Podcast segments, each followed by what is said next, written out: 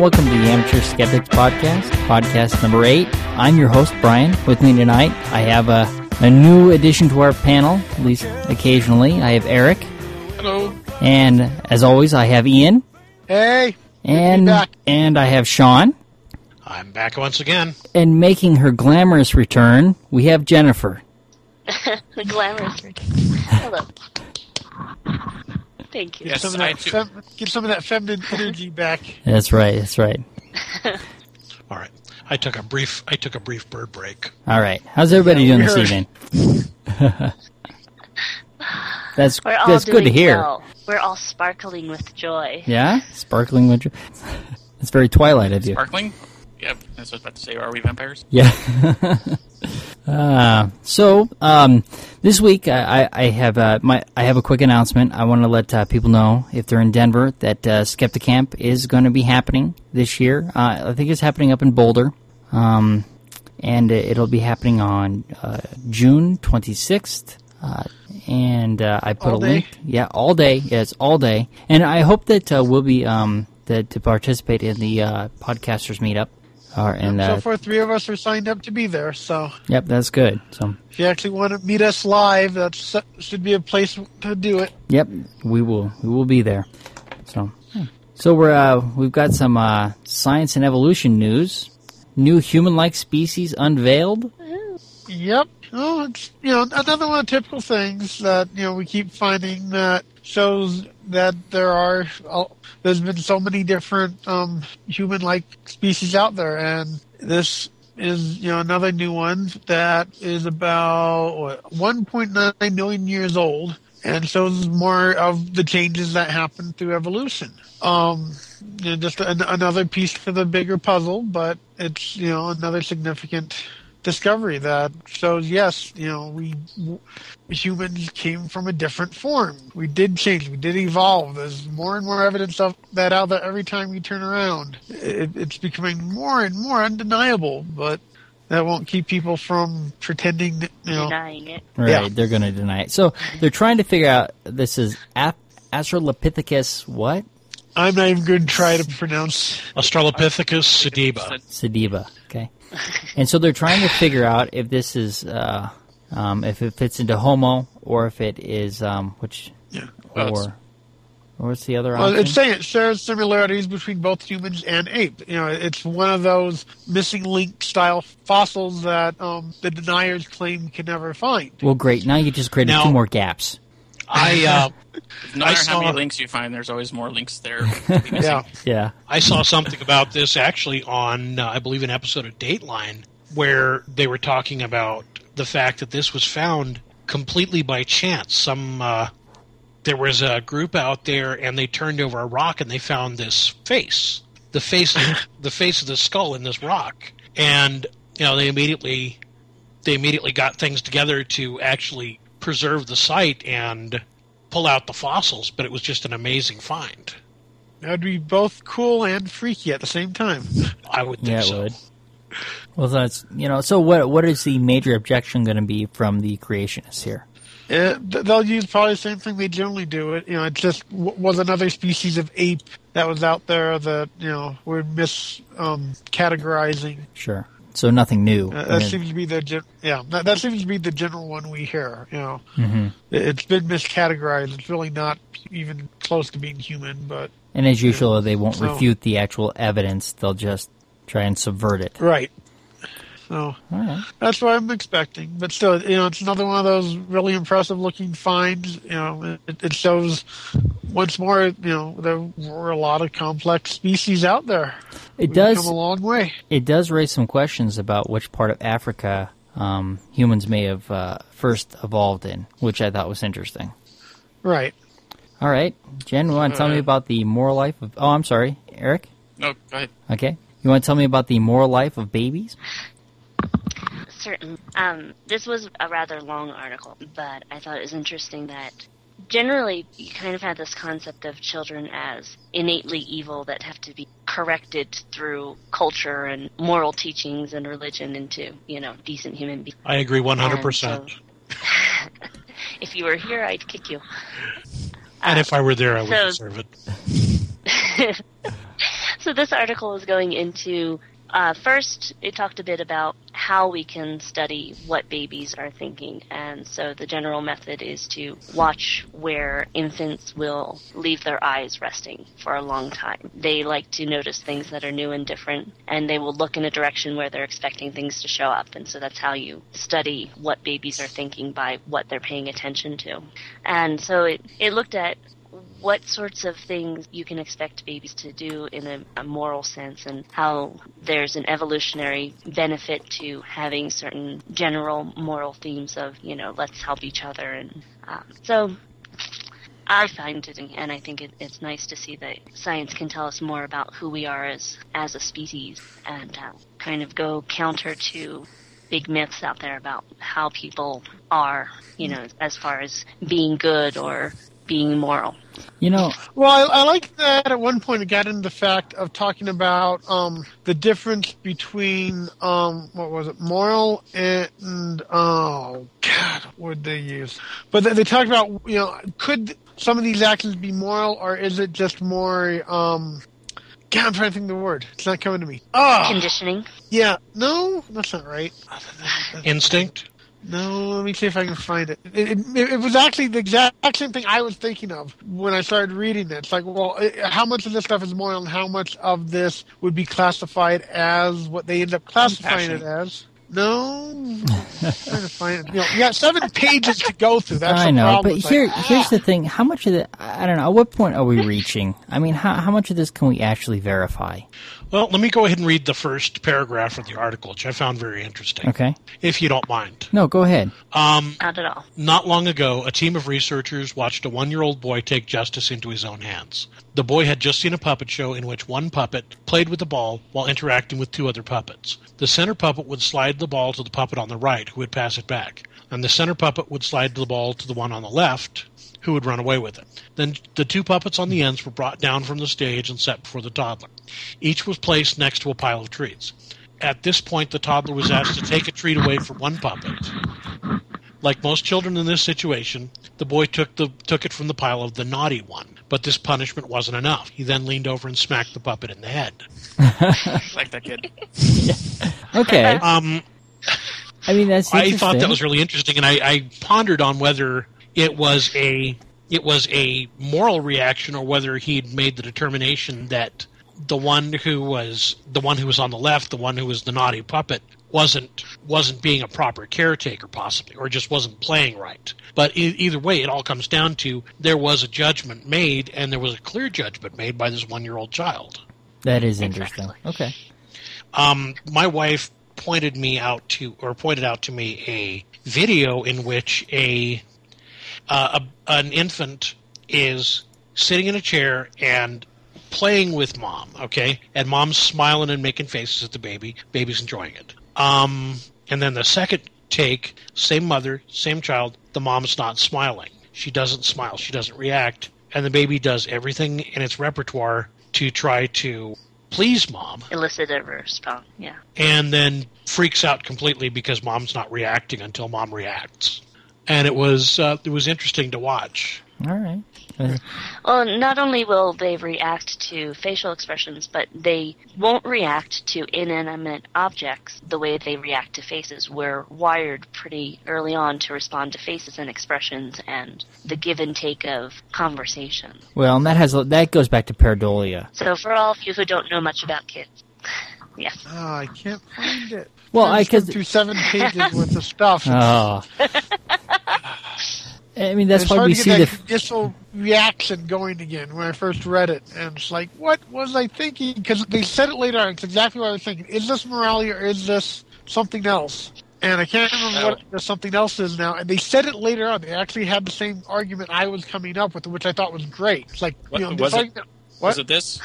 Babies and toddlers might not know or exhibit any of these moral subtleties. Their sympathetic reactions and motivations, including their desire to alleviate the pain of others, may not be much different in kind from purely non-moral reactions and motivations like growing hungry or wanting to avoid a full bladder. Is, is that what you're talking about? It was along that way of thinking, but there's a word for, and, and they used it somewhere in here. It was the same word that came to me. They used it somewhere, but it was that, that line of thinking. How much of this is moral and how much is, of this is a level of instinct that is, is just part of surviving because some of the logic is.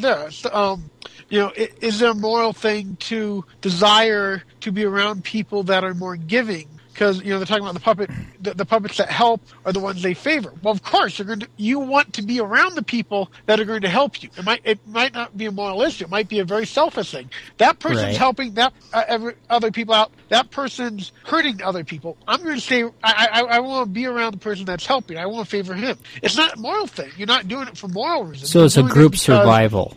It's a group survival Yeah. tactic, The- the- right, and that becomes moral. which know? which there's a gene for. You know, about- Here's the question that I want to throw out there: Was the hit an instinctive reaction, or did somebody teach that baby to hit? that sounds more like a top thing. to me. That, that's when when I read that. That's what popped in my head. That that sounded more like something you were taught. well, hopefully they That kind of sounded like that to me too. Yeah. hopefully they tested more than one At child. At least they didn't. At, at least We'll they didn't make him a biter. Make him a Oh. biter.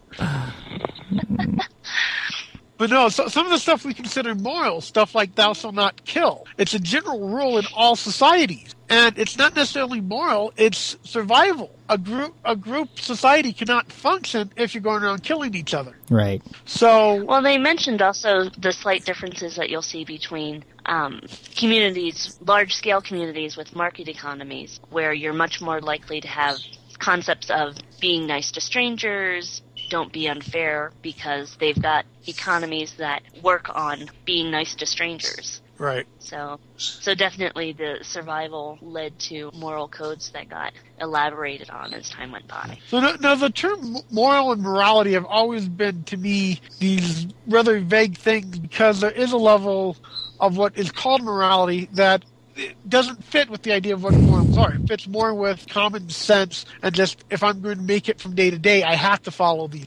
Right. But common sense not always true. Or common. Or makes any sense. Here's Or makes sense, yes. Here's another question about the article that I think is it's kind of an interesting, kind of off the uh, off the subject question, but I wonder where the decision to make the left hand puppet the evil one was. I mean, was that an instinctive thing on the part of the puppeteer? We we've always considered the left hand to be the well, it's it's even The side of evil. it's referred to as the sinister. Okay. Is it the puppeteer's left or the baby's left? So why wasn't this Well, it was done double blind? Why why why wasn't this a double blind test? Why did the researcher know which one was on which finger? I want this. I want this double blind. You're not allowed to know which puppet's supposed to be the mean one. Actually, they, they did say that the uh, researcher was dealing with the baby didn't know, so they couldn't give him verbal uh, facial cues. Back. So he didn't know which one was which, There you go. and he just Yeah, chose which chair, on his finger, which one he was going to make mean. Interesting. So it was double blind. You just want it triple blind. Okay, I want to. Tro- I want it. I want it so blinded that by the time we're done. no, okay, so that's good. So, know so No it one was- has any clue what they were doing the, the whole time. that's right, and then we'll just make up what the Well- data says at the end. the good news, the good news, Brian, is that the puppets didn't know initially which one was going to be the evil one and which one was going to be the good. Okay, I In feel fact, getting okay. smacked came as a complete surprise to that puppet. And when Kermit was evil, he was surprised too. Uh, Kermit's a drinker. Yeah, Brian, we you know about All that, don't you? All right. I wonder if the researcher had allergies to any of the on. puppets. That was a wonderful segue. hey, thanks. You know, I try. All right, the next next article is mine. Um, it's mentioning uh, it's about people with food allergies. And it says a large percentage of people who think they have food allergies probably don't because they think the incidence of actual food allergies with a immune response is only about eight percent, and we're seeing up to thirty percent of people saying they have food allergies. So. People confusing things like an intolerance. Um, people who are lactose intolerant aren't actually allergic to milk, but they do have a reaction when they drink milk because they can't process the sugar in it. So Yeah, I thought that was pretty interesting. once So, again, to have for it to be an actual allergy, it has to create an immune response. So just you know, upsetting your stomach when you eat something or or something like that would not be an allergy necessarily. But when you An break out, yeah, if you're breaking out in hives and stuff like that, and having an immune response, I would go- of course, how do, how do you tell if it's an immune response or not without blood work? The only way that there is seems Well, to and be even that the blood. the only way to tell is that if it actually if it actually produces IgE antibodies. Well, no, if you read the article, even that's not necessarily enough. Right. The article says really the only way to test it is to actually give the people a small dose of what they think they may be allergic to and see if they respond properly to it.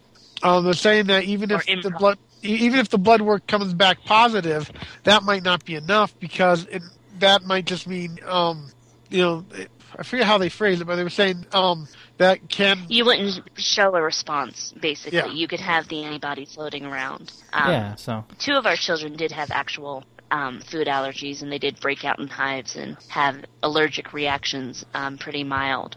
And they did do the blood testing, um, but they both outgrew their allergies within a couple years, and so they still have the antibody running around in their bloodstream. But the chances of them having an actual full blown reaction is only like two percent. Yeah. So it's not something we concern ourselves with. And from Right. what my wife has said, working with you, Jen, at the daycare, it, you know, it sounds like there's so many kids out there right now that come in being told, you guys are being told they have food allergies. And it's hard, you know, how many of them really do, you wonder? Because it, it seems like it's such an increasing thing every time we turn around.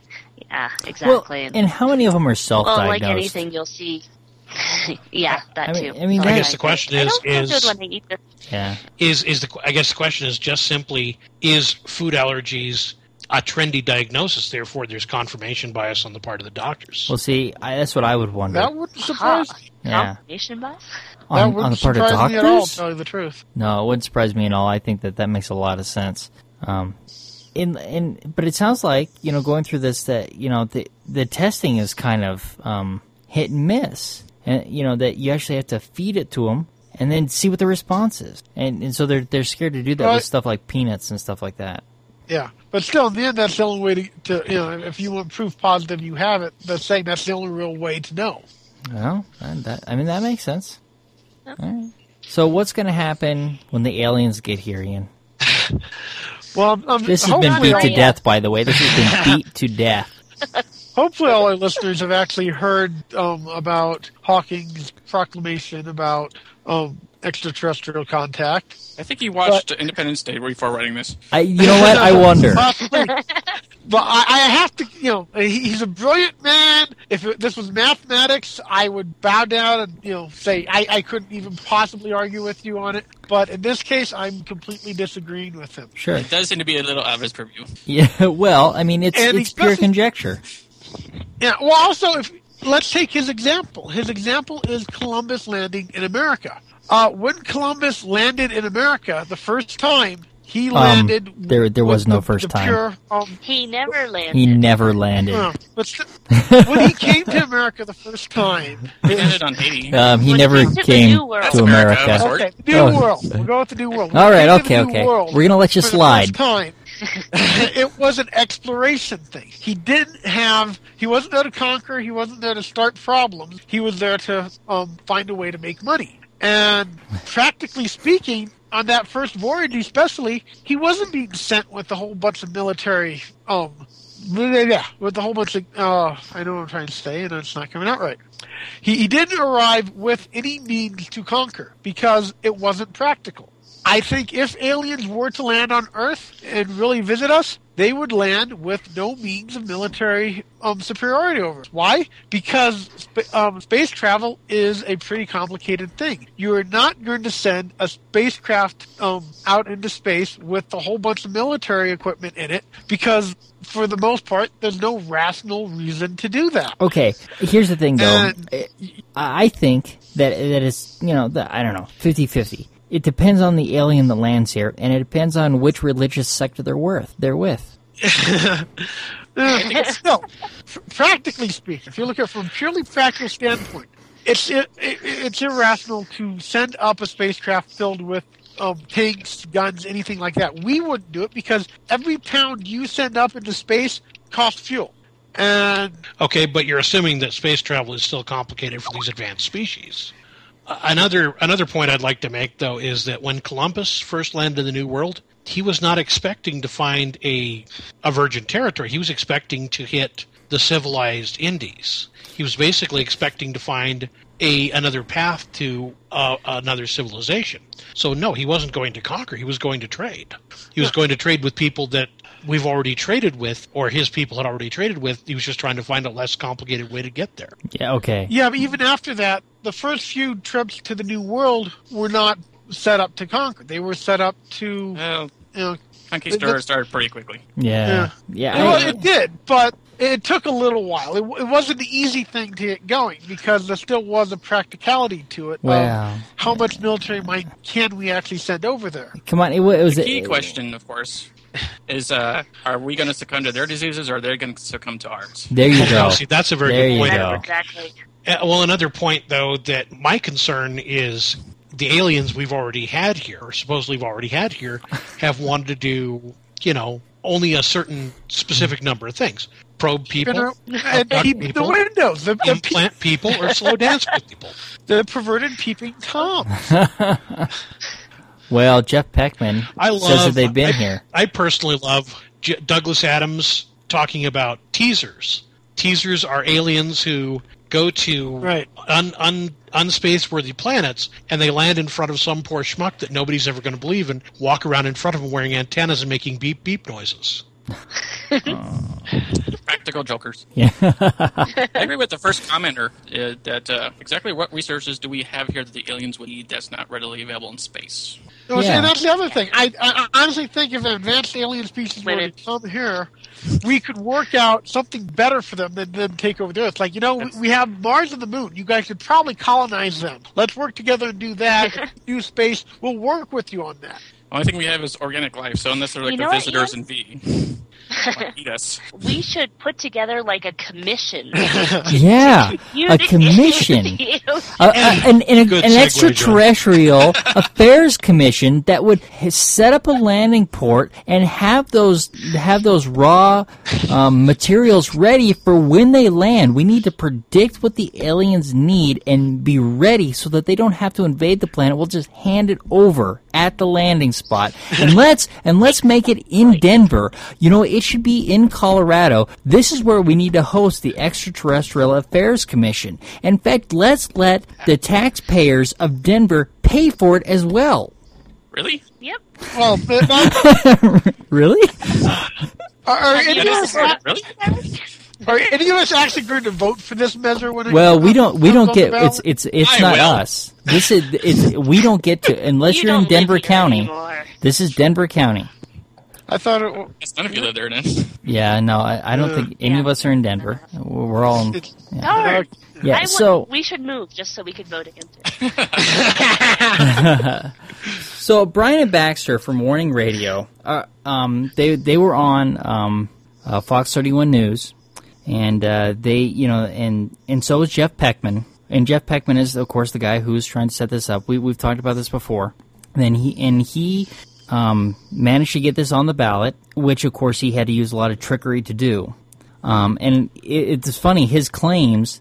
I, I, I did find quite interesting. Um, you know, they they go through a couple of the things that um, Brian and Baxter have gone through, um, as far as to you know to uh, debunk what, uh, what these people are saying. They had a picture that, of a pterodactyl that this guy said that the aliens took him back in time so that he could take the picture, and they went and found it in a book. And there was another picture that they went and found, and they've done and, and they went through those things. And you know, all Jeff Peckman could say is that they're a bunch of ghost hunters who all they want to do is get their own show.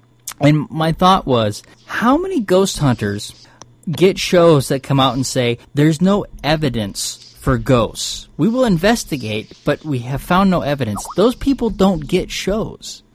So Jeff, Pe- so that was Jeff Peckman's main thing that he talked about. You know, I mean, they, he, I mean, they, they, there was some banter about, you know, um, Brian and Baxter said that he was, you know, uh, his claims were just bogus, basically. And so this, and I, when I saw this article, I didn't realize that it was from the Examiner. And this is, you know, the, the this is the Denver Examiner, and you know, so it, it's not real news, if I, if I can be so bold. Um, but they say that Fox 31 has been deceived. And the, the language in here is just is just terrible. And and I actually, you know, they might actually have a point. I don't know. um, there's Brian and Baxter saying that this could cost um, twenty two thousand um, twenty the taxpayers of Denver twenty two thousand dollars a year, and that putting the ballot the the measure on the ballot is going to cost hundred thousand dollars. I I don't know if any of that's true, and apparently the um um Brian Bonner wrote to um who did he write to? He wrote to somebody um to director Schultz. Schultz, yeah, to, to the budget director Schultz, and and but budget director Schultz' um, response was that this would not come out of the general fund if if he couldn't. He's supposed to raise grant money, donations, and gifts. If he could not do that, um, Brian Bonner was saying that it would come out of the general fund basically, and Schultz has said that that is not the case. That it would not come out of the general fund. So, it, so that may it may not be true that um, um, that that the funding would have to come that way. There just might be no funding for the project if he can't if he can't raise it Which- through grants. Yeah, if that's the case, I'm not sure how much I'm against this. Like, if these guys want Well- to be set up official and be, you know, paying this whole thing themselves, who really cares? They're yeah, but they're looking Um, for the the blessing does- of the city. That my problem with this is that not you're, you're asking the city basically to, to sanction what you're saying without evidence. Jeff Peckman has supplied no tangible evidence for the existence yeah. of aliens. It's all anecdotes that he that he's basing this off of. I thought that this whole project, the uh, the Extraterrestrial Affairs Commission, I thought it was supposed to be funded with uh, the the the influx of money from parking meters and illegally parked saucers. Correct me if I'm wrong on that. Oh well, I, I you, you know what? The I've been downtown um, recently, and there was no saucer parking at all. Pick up on top of the roofs. Well, then it seems like there'd be an awful lot of illegally parked saucers, wouldn't there? So I, as I was reading this, man, I'm like, you know, because and it, like I said, I didn't realize who the source was. I'm reading this, I'm going, oh my god, and uh, and there was one line in here that just really got me. If I can find it, um, Well, you also have to consider that the person who wrote this article is Jeff Peckman himself. Oh, I- so is- there's definitely beyond belief going to be bias. wait, he's the author. Yes. Oh, see, okay, that that's what it is. So he he said he, he, there, there there's a really good line in here. Um, that basically this is the, the that that Brian and, and Baxter are using trickery to to keep the voters from voting for the measure. They're using trickery. Yeah. Where was that line? He Okay. said that a few times, if I recall. And But- him writing a biased article is not trickery. Yeah, exactly. I, I didn't realize who the source was. I mean, I should I should have known. I mean, it's just it was just so bad.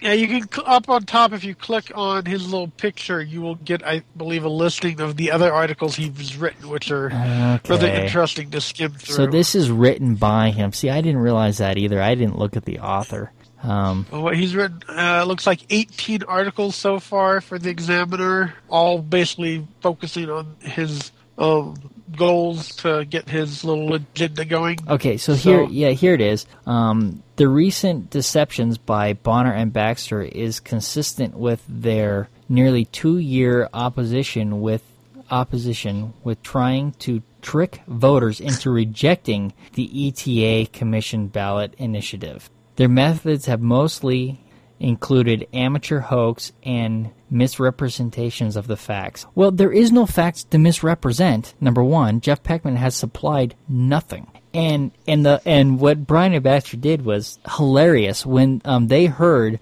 that um, Jeff Peckman and it and now it's it's Stan Romanek who has claimed to see the aliens. Jeff Peckman has never seen one. So, so once again, he's never seen an alien. All he has is anecdotes. Um, and, Stan Right. Romanek is the one that's always seeing them and always taking pictures. And we've gone over some of the pictures. Oh, they haunt him. Oh yeah, exactly. And so when they found out that he was put going to put that um, that picture up, they they spent about eighty bucks to come up with their own alien picture. And that's the one you know with the thing, the alien looking in, you know, in the window with the blinking eyes and everything. And it's and they did a really good job. I mean, it's you can tell though. I mean, when you really start to examine it, the way the alien moves away from the window and stuff is, um, it's too uh, um, stiff. But they did an excellent job of putting that together. And what's funny is that when this when the uh, when Stan Romanek's uh, picture came out, I mean it, it it's a glare in the window. That's it. It is nothing more than that. It is a glare, and he claims that he has uh, that he has actual video that he's not releasing that they're keeping for the documentary. Right. We've talked about all this. Yeah, the- we've gone over this. So, so this, so, so, so, I, I, I did not realize that. You know, I saw this picture up there. So he, so, so this is just, you know, um, Jeff Peckman, um, trying to, you know, it's just so funny because they had, they were the ones that had to use trickery, and a lot of their, a lot of their uh, um, signatures had to be thrown out. Um, that they were getting people to sign to get this initiative on the ballot. And even if it costs nothing, I, I still don't think, without evidence, there's no reason for the city to sanction this. And that's all he's asking for is is the blessing of the city, essentially. That you know, that for for if he's going to do this on grants and everything, just go do it. Well, they had to throw out a lot of those signatures because they couldn't actually verify the population of planet Melvor 7. I Did you thought notice they the name of Bonner's group? Yeah, the MIB. Inhibiting Bureaucracy? Yeah. MIB. yeah, Yes. you know, he, they, Well, they, just they're good guys. The motto of the uh, remember the motto of the Bureau of Extraterrestrial Affairs. In space, no one can hear you scream in ecstasy, and what happens off Earth stays off Earth. Anyway, so anyway, so Jeff Peckman's at it. You know, he's, but I, I don't know. I, I got this, you know, because I have a Google alert set up, and so that, so I didn't even, so I just read the article. I didn't even look at, you know, where it was from or anything. And then after I did, because I wrote Brian, I wrote it back and said I should have considered the source on this. so, all right, what do we got here? so, Brian, I guess my question is, what were you thinking? I don't know. I, I don't know what I was thinking. I don't know. And coincidentally, the title of our next segment in sociology is "What, what were you thinking? Yeah, no, this was good. I, I really, I really enjoyed. Um, I, I watched the whole thing. Did you watch the Eric? Yeah, I did. Yep. I Or were you watched gonna- it with my jaw agape because I was absolutely amazed. The the this was a Dateline NBC show, and it was all about people's tendency to follow the herd and the herd mentality, to follow the follow what the rest of the herd was doing. The first test they did was they basically did a smoke-filled room test. They put people in the room on their own, let smoke in under the door, and people would you know get up and take off because you don't stay in a room that's filling with smoke. Was that the first test? So then they put people in a room with other people who were not reacting to the smoke, and the people that were not in the know looked at the people who were in the know, like, okay, well, they're not reacting. One person actually got up and checked the door, looked at the smoke coming out from under it, and then went back and continued filling out his paperwork Yeah. because of the urgency to, to follow what the herd is doing. Right. And they asked him about this afterwards, and he's like, well, everybody else seemed like they were all right with it. So I figured I'd be okay too. Didn't want to lose And he- job. He also said he was afraid that if you know he didn't do it, he wouldn't look as good as them because here they are, you know, being much more dedicated, and it's like, oh well, I better be as dedicated as them if I want to get the job. yeah. Yeah, the setup was that they were doing a job, they were filling out job applications, and these were his competition. You know, so there's definitely that level there as well. You know, following the herd and being competitive. You know, you can't let them outdo you. The uh, the second part of the segment was basically people were induced to follow an authority figure even when being instructed to do something that was clearly clearly wrong. Well, yeah, that was the last Um, they were basically asked to deliver electric shocks to somebody in the next room. And even when the person in the next room was screaming, now they weren't actually shocking this man, but he was he was in the room screaming so that they would have something to think that they were shocking him with. Um, even when they were even when they were hearing him scream, though, the person who was in authority in the room kept saying, "Well, no, we need you to continue." And some of the people, uh, and interestingly enough, it was all the men that they were testing. The men continued on through the entire series of shocks, even after the guy stopped screaming in the next room. And they were told that if he doesn't reply, you know, after 20 seconds, just you know, give him the shock and move up to the next one. well, and the guy in the room was just The so good. question Yeah. is a game show producer. Yeah, and he was and he was fabulous. I mean, he he was he was he was a stone, and he just said, "Continue." it's like, Oh yeah, you're like, we need you to continue, please. No, I, we really need to continue. Go Yeah. ahead, it's fine. Go ahead. The women, the first woman they did, refused to deliver a single shock. She said, "No, I'm not interested in this. I'm and, and I'm going home." The second woman went a few shocks, and when it started getting when it started getting to the point where the person was screaming, she started looking really agitated, so they went ahead and let her know what was going on. The third woman went part of the way through and said, No, I can't do this anymore. Is he all right in there? Right. But the two guys that they showed continued through the entire series of shots. Yeah. I No, believe there was one woman. They didn't really show showcase her much, but that did go all the way. Yeah, I think there was there. Yeah, there was one. You know, and that was interesting. I thought that the first one that they did was interesting too. Um, where where they had the guy doing the three card Monty, and so they had you know Oh yes, I forgot yeah, about the so that's the Monty. first one, and they have the guy out there doing the three card Monty, and of course they have a Dateline employee who's betting and winning, and so all the other people see, and um, and of course you know they come up, well if that person's winning, I can I can win, and of course they put their money in, and they lose, and and this and that's and how they would they would put down their money if somebody who was dressed like them was winning. Well, they didn't even go into that. the If- sameness. well, if anybody was winning, eh, they everybody came up and you know they didn't show anybody walk away from that, and I thought that was really interesting because this is the same mentality that they use, and they also did this you know the the same kind of thing with with the psychic um, test that they did, where you know they, they they basically you know convinced the person that they were psychic and uh, that they were going to need a little bit more Right, training, yeah. and that all they had to do was give up um, their day's wages, and you know, and they would get their training, and you know, and most of them filled out the form except for one guy who's like, nah, I don't think so. Um, everybody else filled out the form, you know, because they're like, well, you know, eh, you know, because you know the the gain looked like it was worth the loss. And I, I found this interesting because these are the same mentalities that, um, like these guys who sell real estate do. Um, uh, um, you know that that come through and they do these real estate things and they you know you walk into the room they tell you that you know you guys are really smart for being here and um, that uh, you know that you're the top you know you're you'll be a member of the top 1% of America you know because this is how money is made and yada yada and they go in and you know they tell you how Well, I you everybody else is going to tell you you know that they're so stupid you know because they're not here right now and you're going to be a millionaire and they, and they go through and it's the same spiel. They make you feel special and you're stupid if you if you don't sign up and you know and give them their money for their training. And it's the same scam. Yeah, well, it's you know, I'm sure all of us still from time to time get the emails from someone we've never heard about overseas who somehow has a billion dollars, and if we're willing to help them, they'll share it with us.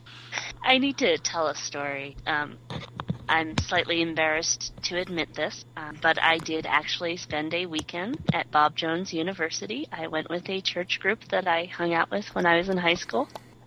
And um, one of the things we did there, because it was kind of a come see the school, we were seniors, um, we sat in on a few classes, and I was in a psychology class, and I don't remember what subject they were covering, but at some point the teacher's like, "Oh, that sounds like you guys. You're all pretty smart in here, aren't you? You guys are all geniuses," and was totally talking up the people in this classroom, and it stands out in my mind as like one of the most ridiculous moments of my life that this guy is like buttering up his students to make them think they're wonderful. Keep that cult mentality, I like being here sort of thing going on. and you're special for being here And the next thing he wants is just a little more of their money. exactly But some of the mentality um, shown here is similar to the mentality that we see in people who go to a certain church because their family's always gone there, or follow a certain political view because their family's always followed it.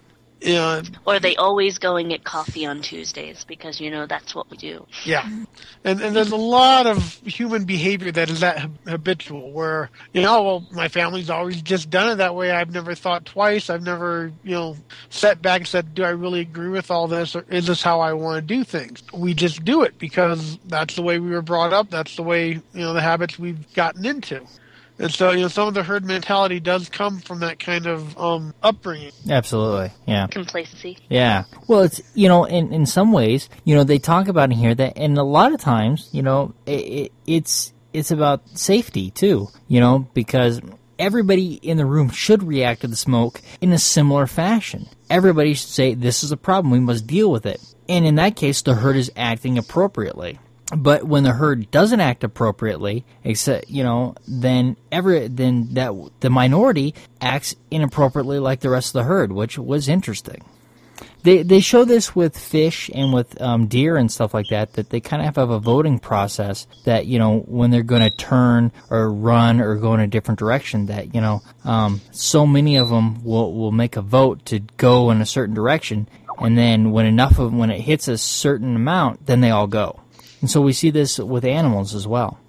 Yes, sweetie. All right. On the subject of the uh, psychic test, Mm-hmm. uh, did you guys notice that part about uh, only 3% of people could get this far? And we're all gamers here, right? So, was anyone else thinking that's below chance? Yeah, exactly. well, and that was the whole thing that you know that this person is special. You know that they, they had they have shined amongst everybody else that has been tested. Yeah, interesting. Yeah. Tell me about toddlers Well, it and was a TV. great. It was a great manipulation. Absolutely. So now tell me about manipulating toddlers with TV. Um, this article was uh, it was a blog piece from the New York Times looking at a study in Canada. It's a study of more than 1,300 Canadian school children, and so they started looking at these children when they were toddlers to track how much TV they watched, and then they would kind of check up on them and um, see how much TV they were watching at the age of five, and then they looked at them around fourth grade to look at academic performance, health, and uh, whether they're having other problems in school. And so uh, they said that they corrected for um, factors like mother's education, whether the children were in a single parent family, and uh, other parenting concern. And after correcting for those things, they found a correlation between the amount of television um, above and beyond what was it, 14 hours per week um, that toddlers were watching and lower performance in school. Um, of course, I, I kind of skimmed through the first time, and my first thought was, yeah, but what about other family factors? But they say they corrected for some of that. But I Well- think that there- there's a certain amount of family culture of the kind of families that watch more TV might not be the kinds of families who focus on, you know, Mm. going to museums and stuff Well, like that. the one thing that struck me is they were trying to say that the kids that watched more TV suffered about 10% more bullying by classmates, which seems to be they're trying to suggest that TV somehow led to the bullying. I would be willing to bet it's the other way around. No, but and but you look at what they're talking about. I'm Yeah. my, my guess is uh, the the kids that are going to watch more TV are the ones who going who are going to be bullied to begin with. They're going to be bullied. They're going to have a Yeah. depressive state, and they'll find the TV to be basically a comfort zone. And then everything else starts fitting in place. If you're depressed, you're going to be less likely to participate in class. You're going to have lower math grades because you're not going to be as motivated to do it. You're going to consume more food. You know all this stuff. To, to me, the TV wasn't the cause. If you read Well, through it, yeah. that, that's that's the main thing I saw. The TV is not the cause. The article seems to be trying to suggest the TV is the cause, All right, Eric. but I don't see evidence of that. But Ian, uh, they're comparing TV watching as an infant to how they're doing now. So they weren't being bullied as infants; they're being bullied. now. Well, but also if you read it, they don't they, they don't show a pro- progressive. They're saying that the, the ones who are watching more TV are the ones who are being bullied more.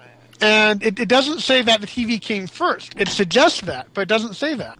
And nowhere in here can you find them saying that, oh, they started watching TV and that's what led to all this. They suggest it, but there's no evidence. How much of this is correlation doesn't equal causation, though? well, it's a core. Well, exactly. Exactly. I think we can all agree, though, that Canadian TV is not good for kids. That was my problem with the whole thing. Is like it has no impact on Americans whatsoever. yeah. yeah, what American is Because watching Canadian TV? can't be any good because all the good Canadian actors come south. Uh, yeah, I think that this is that, that there's some correlation doesn't equal causation here, and that they probably need to look a little deeper. Um, and I think that looking into the to the parents and how they did in school, and you know, and what you know what their current level of academia is, and not even necessarily academia, but how much do their parents read? How much, you know, I mean, those are the kinds of things that I would want to know. I'll bet that that the, the heavy TV watchers have parents that are heavy TV watchers, and the ones that watch less TV, I would suspect, we know. you know, that that their parents read more. Yeah, we know that children model a lot of their behavior on what they're seeing around them. Um, NPR was doing a piece about people texting while driving and uh, what kind of risky behaviors teenagers will partake in, and if they're seeing their parents doing all sorts of risky behaviors, they're much more likely to follow that model. So, True. Yeah. yeah, it it we didn't get enough information to really chew this up, but No, and that's as usual, unfortunate people are because to go TV is bad. right, and I that's how the they present the article. I'm sorry, Eric. Go ahead. A link to the source would A link. good. Yeah. Right. Like I said, it's a, just a, a blog piece about the study. Well, and when I was reading this, I kept thinking about that line from the movie The Cable Guy We have to kill the babysitter, Okay. referring to the TV. Oh, okay, sure. The, the cable guy in question was somebody who was actually. I, I think maybe Mac was the only one saw that one. I may be. Quite possibly. All right. So, are, are we still drawing Muhammad or not?